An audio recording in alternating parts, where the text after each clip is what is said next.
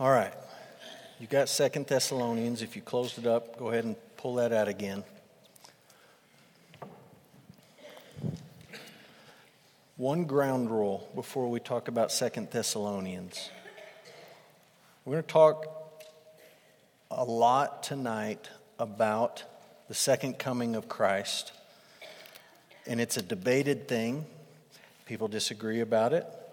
And uh, Second Thessalonians is not the only book, or First Thessalonians, not the only books in the Bible that talk about the return of Christ, but two important books that talk about the return of Christ. And what I'm going to do tonight is what I always promise that I will try to do as your pastor, and that is to say, this is what the text says.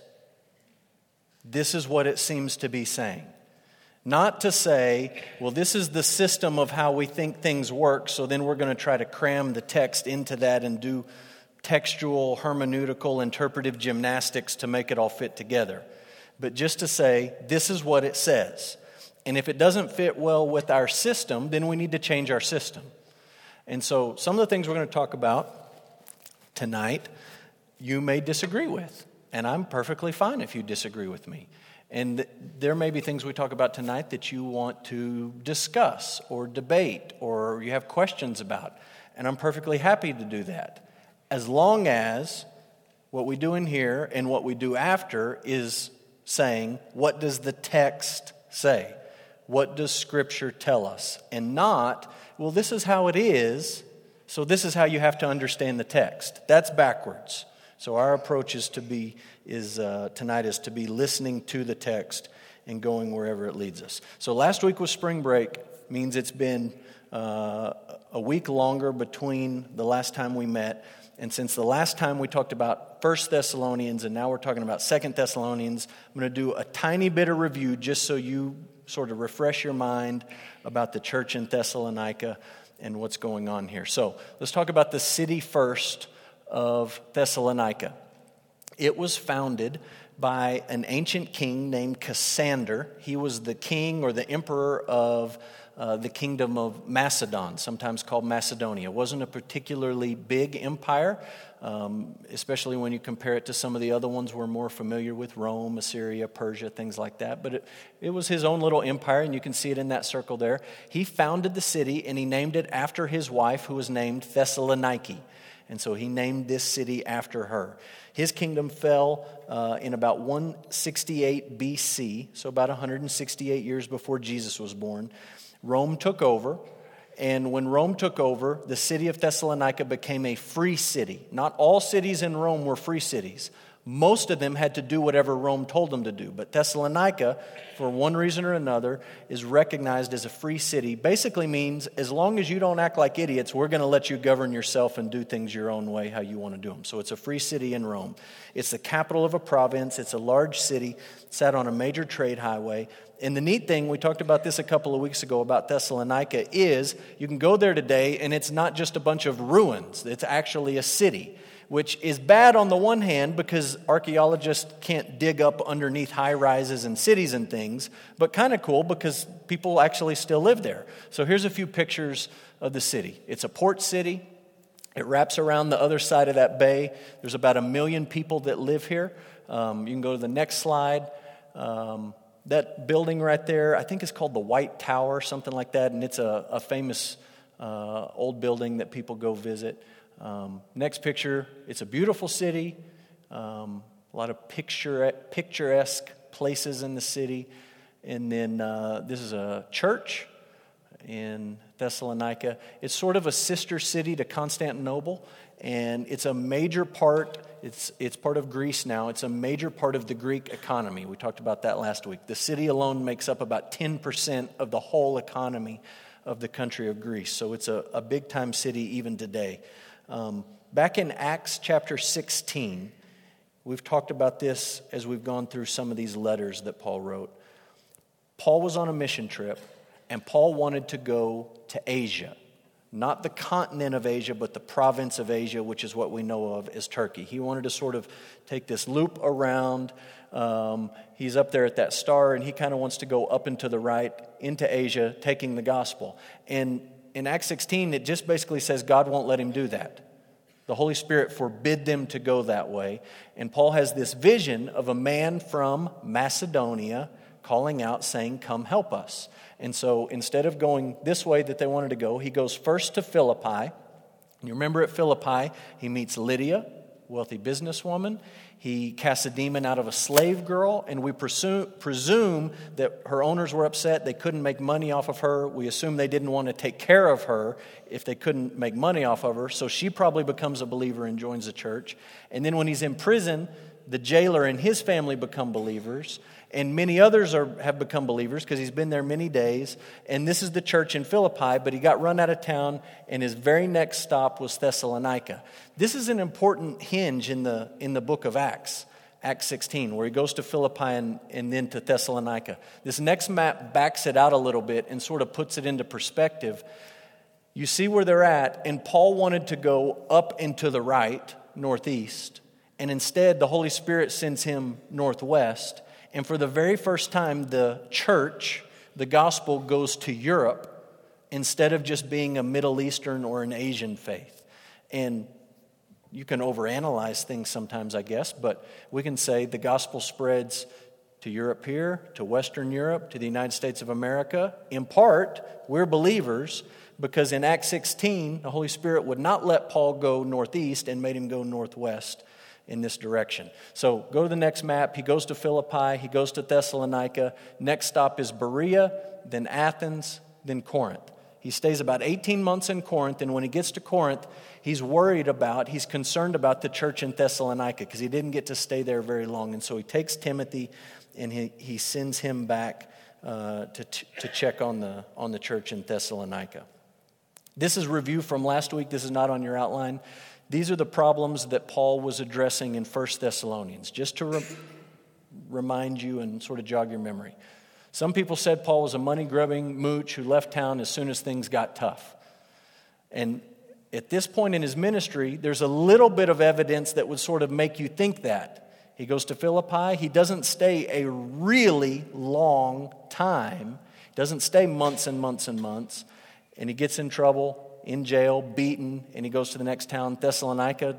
Same thing pretty much happens. And so some people came behind and said, Look, this guy Paul, he's just a fly by night, here today, gone tomorrow preacher. You can't trust him. You can't, you can't lean on him, whatever. Another issue that he's addressing in 1 Thessalonians is that people were teaching if you died before Jesus returned, you're lost.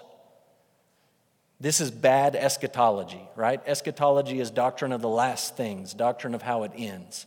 And some of these guys who come in behind Paul, wherever they get this from, what they're teaching the church is I sure hope you guys live to see Jesus come, come back because if you don't live to see that, you're not going to heaven. Well, these are brand new Christians. That sounds silly to us, but they didn't know up from down, back from right, good theology from bad, and they're just sort of terrified by that. And so Paul's correcting that issue. Here's the, the three problems he's addressing in Second Thessalonians. One is persecution. Just like Paul was persecuted, they are being persecuted. So he's going to address that. Chapter 1. He's addressing false teachers generally, and the specific area of false teaching is eschatology, the end things, end times, bad teaching about the return of Christ. And then he's also addressing the problem of idlers, lazy people, mooches, bums, people who didn't want to work, and just wanted everybody to take care of them. And I want you to understand that more than likely, the false teaching about eschatology resulted in the third problem, which was idlers. More than likely, you had some people saying, Look, Jesus is going to come back any day now. You should just quit your job and get ready for it. And so you had a bunch of people say, Well, if he's about to come back, why do I need to go punch in at work today? Could be coming back next week, it sounds like. Well, I don't want to waste my last week at work, so I'm just going to hang out at home. And then a week turned into two weeks, into a month, into six months, and they're still waiting. And Paul says, Look, knock it off. Go to work. Somebody's not going to work, don't let them eat. That's pretty simple. Jesus is going to come back, but until he does, you need to be working. So that's the third thing that he's addressing in this letter. And here's what's interesting about Second Thessalonians each of those issues he frames, he addresses in light of the return of Christ. And the fancy word for the return of Christ is an ancient Greek term called the parousia. P A R O U S I A. The parousia. And all that word means in Greek is presence, arrival, or official visit. But it's used in the New Testament as a technical term for the second coming of Christ, the parousia.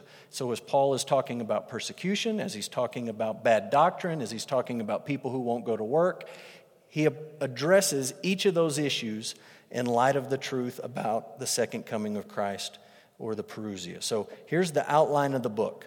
It's really a simple outline. At the Parousia, God will judge those who persecuted his people. That's chapter 1.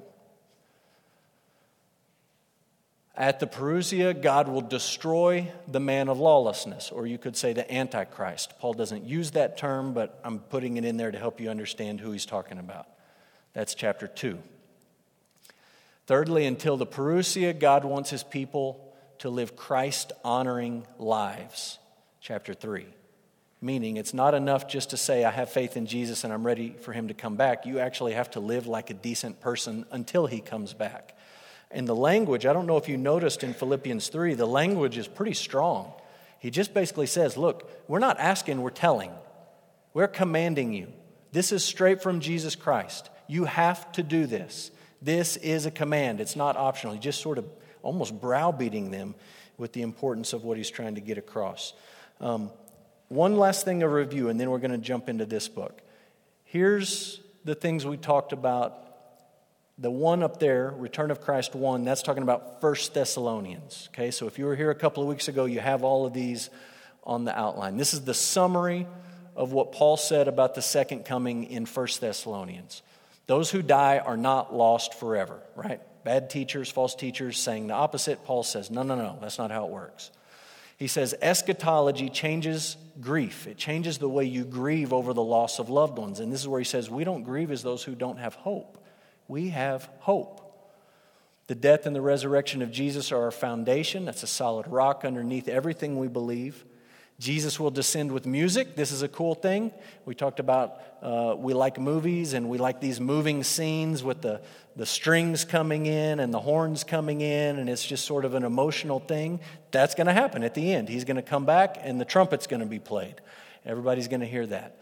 The dead in Christ will be raised, those who are alive will be caught up and we just sort of tabled that. We didn't talk about it two weeks ago. We're going to talk about it tonight. What does it mean that those who are alive will be caught up and then we will be with Jesus forever? So, some pretty basic ideas there from First Thessalonians. Let's jump into Second Thessalonians. And pretty much all we're going to talk about is what the book teaches us about the return of Christ. And then we'll end with a time of prayer based on some of the prayers in this book. Okay, so the return of Christ in Second Thessalonians. Here's the first thing you've got to get suffering is the lot of the Christian until Jesus returns. That's what you should expect. Until Jesus comes back, you should expect suffering. So you take all those health and wealth guys that are so popular today, all those word of faith people all of them, you know who they are, and some of them you'd be shocked if I told you they were part of this stuff. You'd say, Oh, I like that person. But all these nut jobs, they just need to read Second Thessalonians. Suffering is part of the deal until Jesus comes back. Look at chapter 1, verse 5. He says, This is evidence of the righteous judgment of God, that you may be considered worthy of the kingdom of God for which you are suffering. The fact that you're suffering is evidence that God has counted you and made you worthy to be part of his kingdom. Don't look at your suffering as is God mad at me? Is God angry with me? Is God disciplining me? Is he trying to tell me something? Paul just says the fact that you're suffering is proof that you have been made worthy of his kingdom. So, suffering is part of our life until Jesus comes back. Second idea from the book the second coming will not be like the first coming. That's a pretty big understatement, but it's true.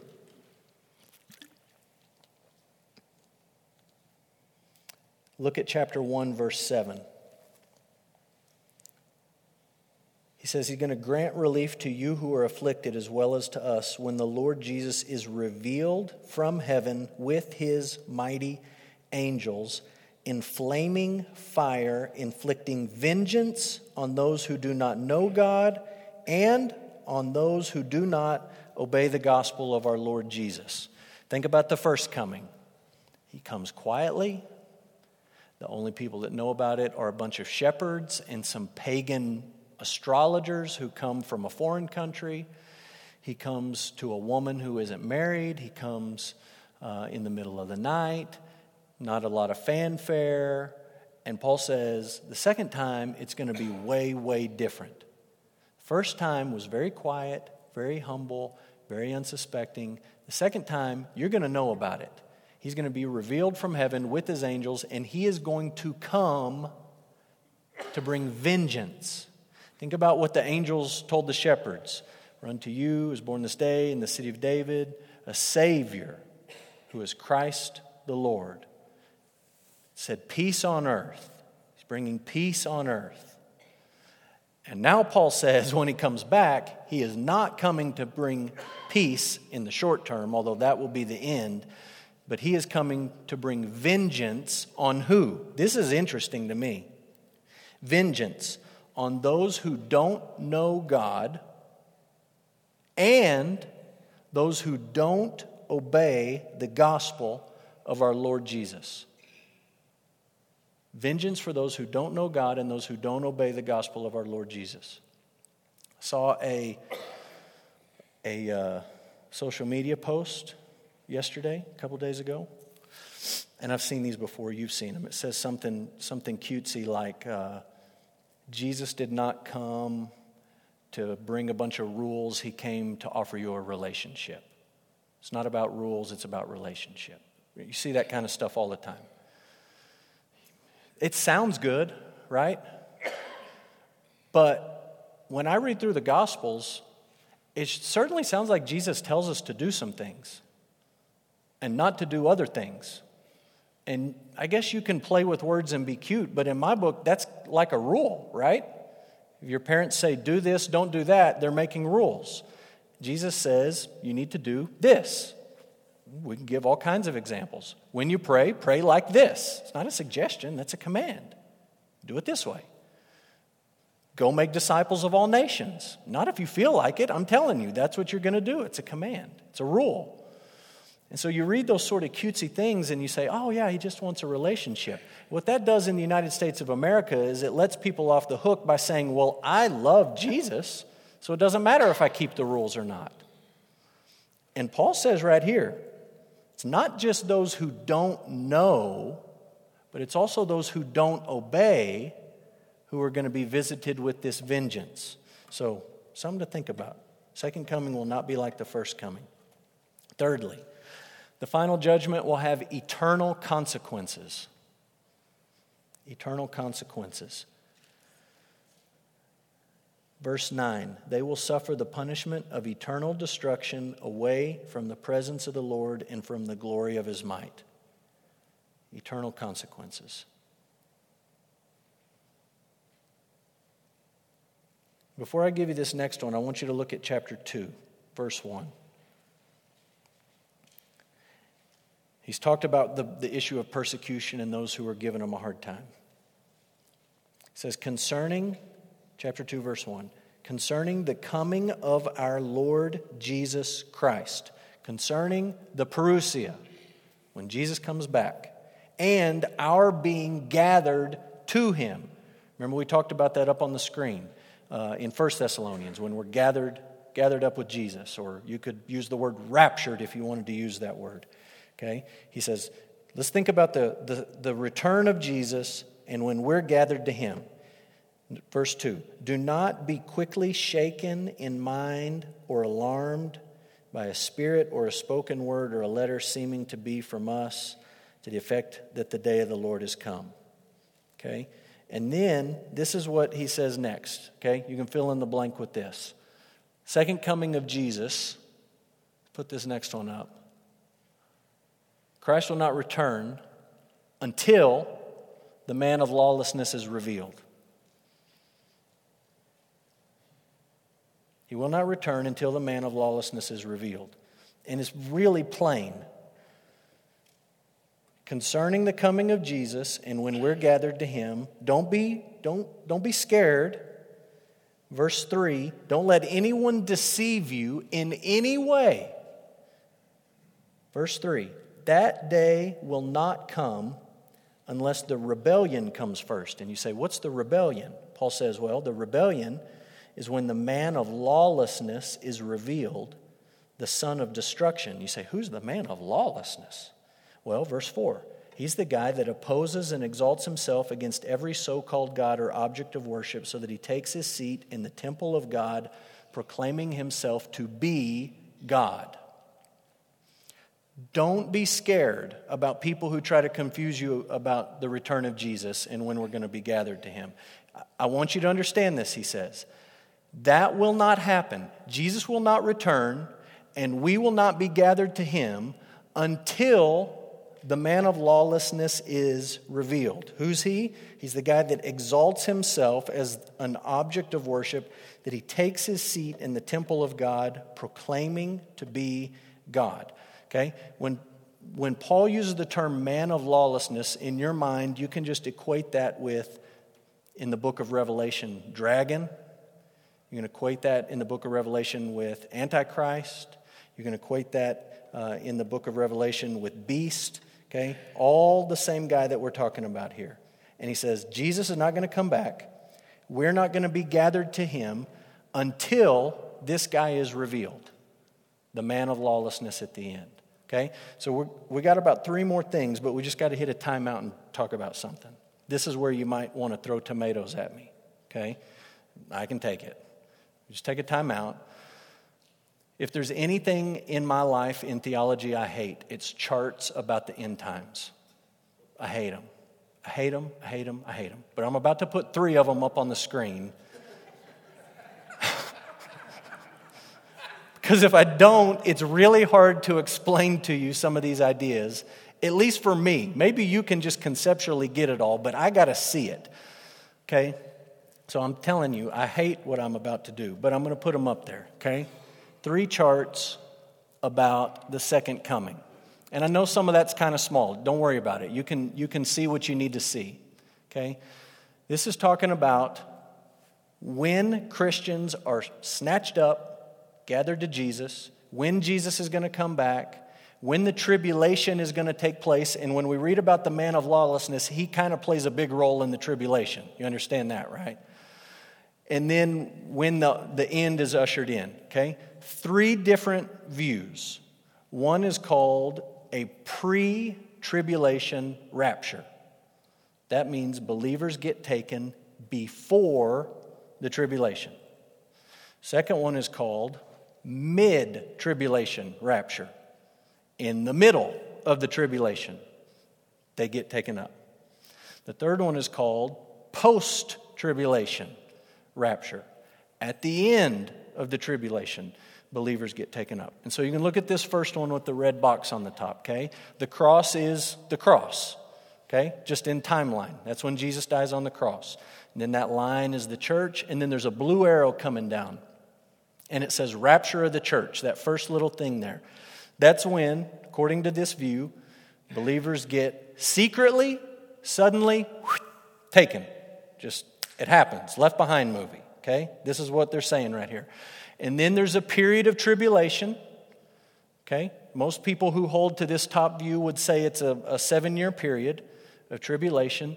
And then that red arrow coming down, red arrow down, is the second coming of Jesus. And then that little gray box is the millennium. That's the thousand year reign of Christ on the earth. And then the last judgment. And then eternity, the new heavens and the new earth. Okay? So here's what you need to understand on this view how they make sense of this. They say believers are taken first in one event, and then there's a waiting period, and then Jesus comes back. Those two things don't happen at the same time. Okay? There's some variations on that, but that's the gist of it. Here's the next view mid tribulation. Move our box down. I'll just be honest with you. If you hold to this view, I'm honestly not trying to make fun of you, but almost nobody believes in this. There's a few people. And again, that's not to say you're dumb. I'm just, there's not very many people who believe in this view. Um, and basically, what they say is you have the cross, you have the church, then you have the beginning of the tribulation. That's that first little black line. Then you have blue arrow, church, halfway through the tribulation, church is gone. And then you got a little bit more tribulation, and then Jesus comes back. And then it ends up all the same. Third view post tribulation rapture. This view says here's how it's going to go down Jesus dies on the cross. We have the church age for a long time. At the end of that church age, we have a period called the tribulation. And at the end of the tribulation, when the man of lawlessness has revealed himself, set himself up as this object of worship, this great abomination has been made public, Jesus comes back and he gets his people all in the same event. That's when it happens. Okay? Because of certain study Bibles that became very popular in the United States of America, the most common view in this country today is the top one. Go back to the, the slide with the box on the top one. Okay? Pre trib. And a bunch of fiction books, quasi fiction books, they would say, have been written about this, and movies made about it. And Christians in this country like it because who wants to be here for the tribulation? I'd rather not be here for the tribulation. It sounds like some really terrible stuff's going to happen, so I'd just soon be gone. And not, so this plan fits that, that idea. And uh, a couple study Bibles um, that a lot of people read, read the notes in those Bibles just as if the notes were as binding as the words up on the top. And so a lot of people hold to this view. I already told you almost nobody believes in that middle one. So it really comes down to, to pre trib and post trib. And here's what I've found in my experience. If you, wanna, if you want to have a system, system that fits together really nicely and is logical and laid out step by step and can give you even more detail than I put up here, go with the top view. They got a great system of thought and how it all fits together. If you want to follow what the text says, I think you end up down at the bottom view. And I know that's not very popular. And I know a lot of people in a lot of Baptist churches hear that and say, oh my goodness, this preacher, he doesn't even believe the Bible. I can't believe what he's saying right now. But you just got to go with what the text says. And Second Thessalonians is a bomb in the middle of that top view. It's just hard to get around what Second Thessalonians says in that top view. So here's a couple of things I'll tell you about the pre trib rapture idea, okay? Just a few things to think about. First thing to think about this is an American doctrine. When you leave this country and you go outside of our borders, you don't find very many Christians today or in the history of ever who have believed in a pre tribulation rapture. A few, but I'm telling you, it's not very many. Doesn't mean it's right or wrong, okay? I'm just telling you reality. Outside of the United States, especially when you go back in church history, you don't find many people who hold to this idea that we, the church, are going to get sucked out of here before the tribulation comes. Second thing to think about is if you're going to take that top view, okay? That before the tribulation, Christians get sucked out of here. You got to explain to me the first thing I had you fill in on your, on your bullet point that suffering is the lot of the Christian until Jesus returns. Jesus just talked an awful lot about if they persecuted me, they're going to persecute you. The New Testament says anyone who desires to live a godly life in Christ is going to be persecuted. Paul says right here, your suffering is a sign that you've been counted worthy for the kingdom.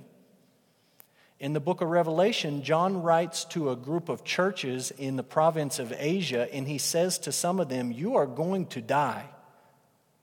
He says that to some of those churches. You are going to suffer, it is going to happen. And so you have to square. I'm not saying this is a, a seal the deal argument, but you have to square the idea that all throughout the church age we should expect to suffer, and then at the end we shouldn't expect to suffer?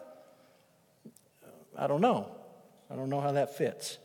Here's the real problem The real problem is 1st and 2nd Thessalonians and what the text says. And flip back over to 1st Thessalonians chapter 4.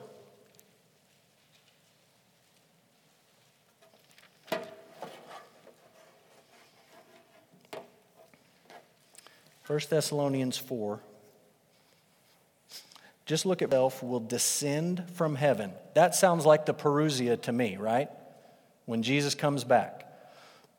And he says, He's going to descend from heaven with the cry of command, with the voice of an archangel, and with the sound of the trumpet of God, and the dead in Christ, those who have died, will be raised from the dead out of their graves when Jesus comes back.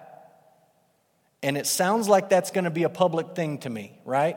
When he says, when he, when he descends with the cry of command, the voice of the archangel, and the sound of the trumpet of God, the dead in Christ will rise. Then we who are alive, who are left, will be caught up together with them in the clouds to meet the Lord in the air, and then we'll always be with the Lord. It sounds to me like what the text is saying is when Jesus comes back, everyone's going to know he's coming back. There's going to be archangels going to be screaming at the top of his lungs. Trumpet's going to be blaring. There's going to be this loud cry. And the dead are going to be raised. And then those who are alive are going to be caught up to be with him. And then you flip the page to Second Thessalonians. You say, This is the same guy writing this book as First Thessalonians. He's writing to the same church. They're talking about the same thing because they're confused about how it's all going to end. And he says in verse 1 concerning the coming of our Lord Jesus Christ and our being gathered to him. Textually, the way he wrote that, that's one event. That's not two events the coming of Jesus and us being gathered to him is it happens at the same time. Let's talk about this. When Jesus comes and we're gathered to him, this is how it's going to go. And he says in verse 3, don't let anyone deceive you. That day, what day? The day when Jesus comes and we are gathered to him. That day. That day will not come until the rebellion comes first, the man of lawlessness is revealed, the son of destruction the one that opposes and exalts himself against every so called God or object of worship, so that he takes his seat in the temple of God, proclaiming himself to be God. Here's the thing when you read 1st and 2nd Thessalonians, one thing that everybody agrees on, okay, on the top and the bottom here, everyone agrees that when the church goes to be with Jesus is when Jesus comes back. The strange thing about the top view is they basically say Jesus is going to come back twice. He's going to come back once, and it's going to be a secret, and he's going to snatch everybody up. And then he's going to come back a second time, and it's going to be public, and the rest of them are going to come.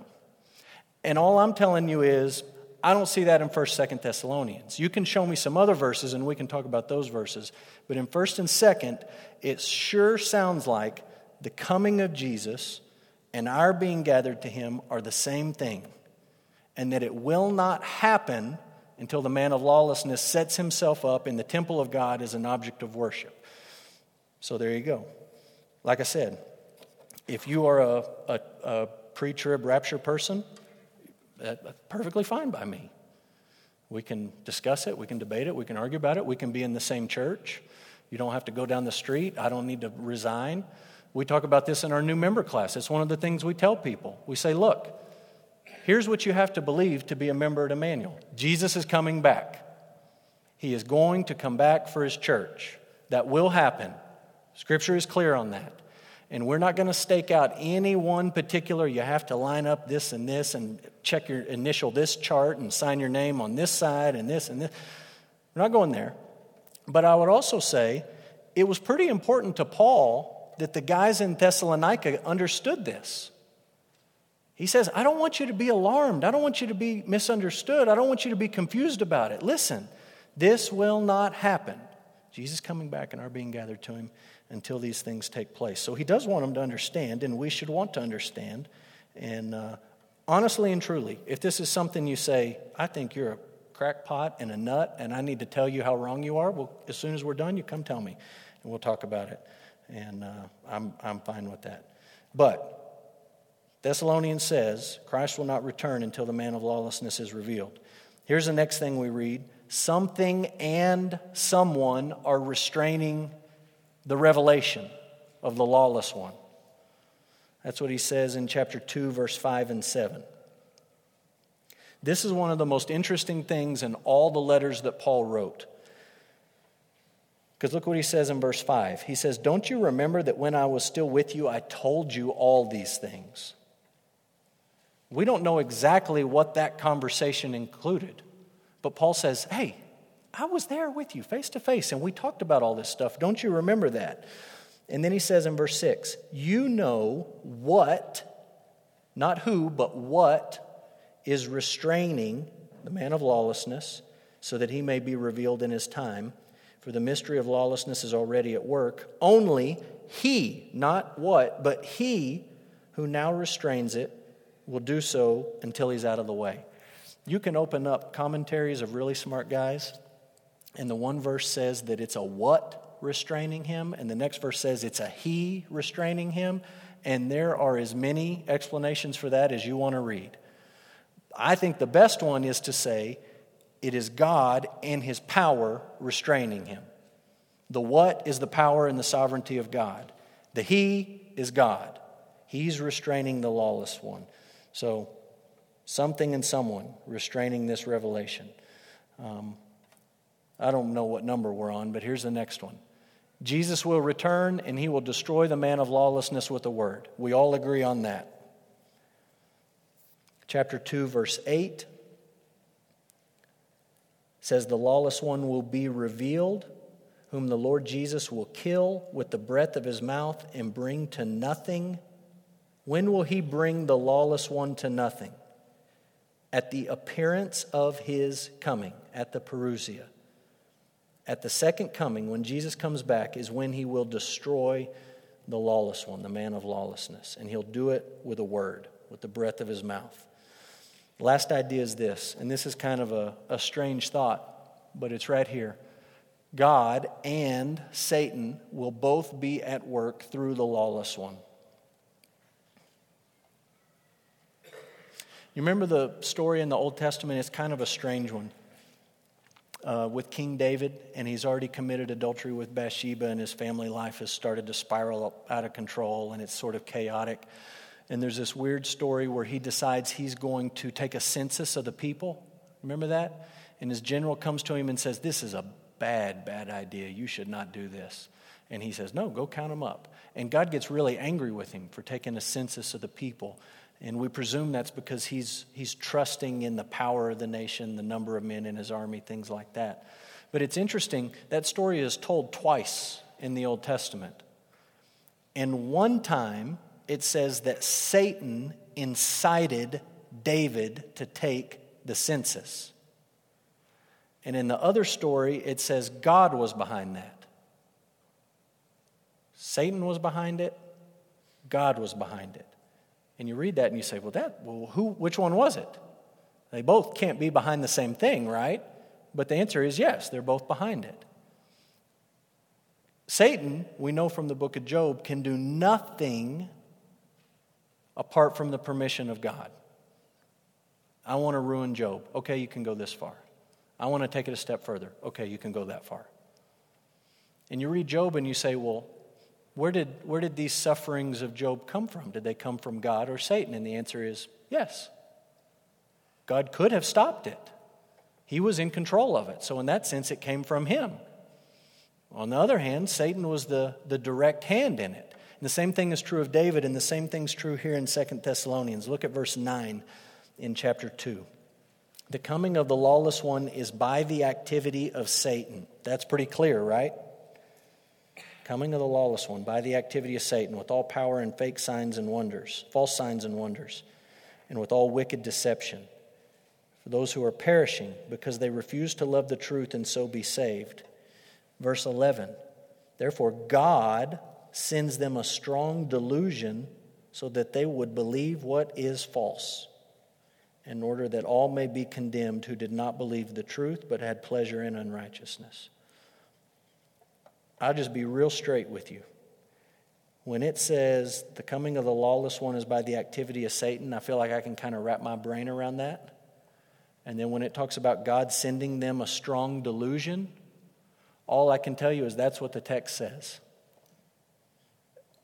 And I know from the scriptures, from the book of James, that it says God does not tempt anyone. He is not tempted by evil. I believe that. And I believe it when Paul says that he sends them this delusion. And I think the best way I can, I can explain that or help you make sense of it is just to send you back to Romans 1, where Paul says there's a bunch of people on this earth and they want sin, they want it really, really bad, and sometimes God gives them over to exactly what they want. He just gives them over to it. You want this? You got it. You want to believe these false signs? Believe them. He gives them over to it. He sends them this strong delusion. That helps me a little bit, but I'll be, again, I'll be honest with you in my brain, it's one thing to say God gives them over to it, and another thing to say He sends a strong delusion. That's what the text says. And sometimes you bump into a verse like this and you just kind of got to wrestle with it a little bit. And you got to say, does this, does this fit my system? If it doesn't, I need to change my system.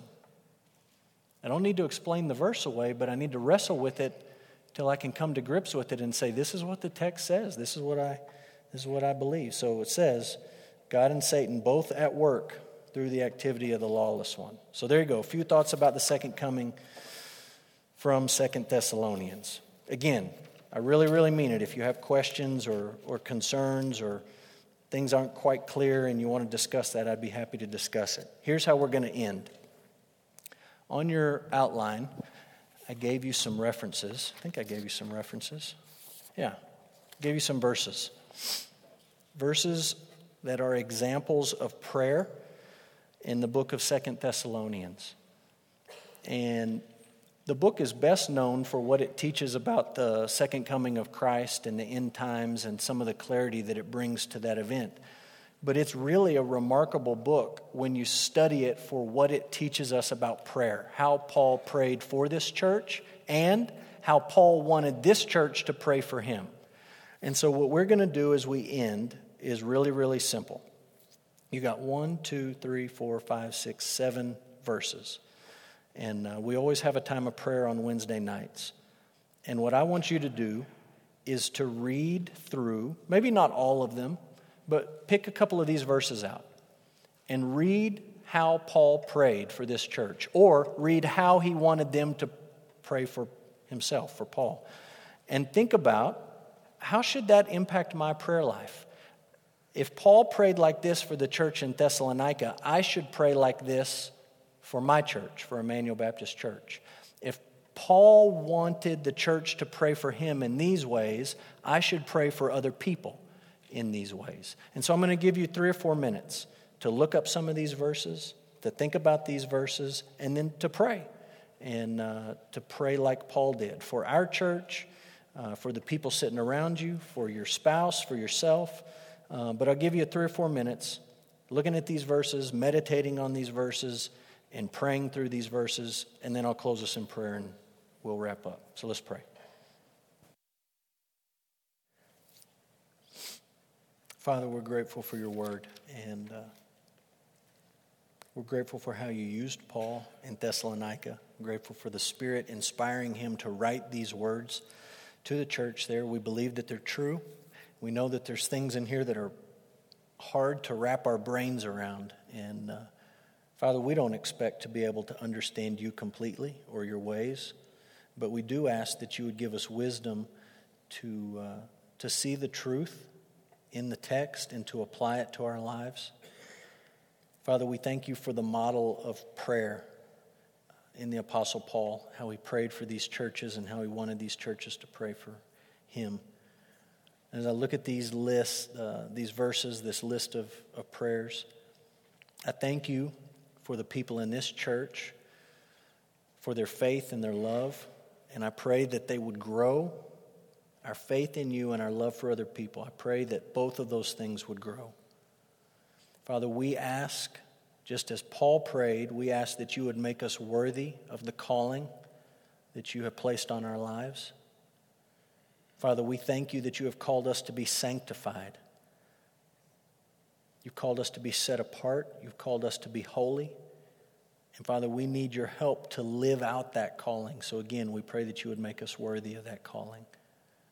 We pray, just as Paul did, that you would comfort us and establish us in our faith, that circumstances, that suffering, that tragedy would not shake us, would not make us fearful. Father, we pray that the word that we study, that we preach, that we teach would spread, not only in our church and not only in our homes, but in this city and to the ends of the earth, that you would use us to spread the good news of Jesus Christ. We pray, as Paul did, that you would direct our hearts to the love of Christ. We pray that you would give us peace. We pray that you would be with us. Father, I thank you for those who have come to study and pray that they would wrestle with your word. Even after we leave this place, that they would think about it, that they would meditate on it, that they would reflect on it. Father, we pray for our kiddos down the hall who are learning your word. They're hiding it in their heart. And Father, our prayer is that it, it would bear fruit in their life, that they would be like a tree planted by streams of water, yielding its fruit in its season, that they would prosper, that they wouldn't be shaken. Father, we pray for our youth, for Hunter as he shares the word with them tonight. We know that they face many, many temptations, many, many struggles. And Father, help us to be an example for them, help us to be a support for them, help us to be bold in sharing your word with them. Father, we pray that you would use our young people. Not only that you would keep them from sin, but that you would use them to push back the darkness in the, the places of influence that they have. Father, we love you. We're grateful for the warm weather, for the change of the seasons for the sunshine. Father, we're reminded in all of these things that you are faithful to your word and that when we read these things about the end, that you will do what you say you're going to do. It will happen. It may be slow in coming, it may not be on our timetable, it may not fit our, our understanding of how it's all going to play out, but you will keep your word. We believe that and we rest in that. Thank you for the chance to be together, to sing, to study your word, to talk with you. We love you and we pray in Jesus' name. Amen. All right.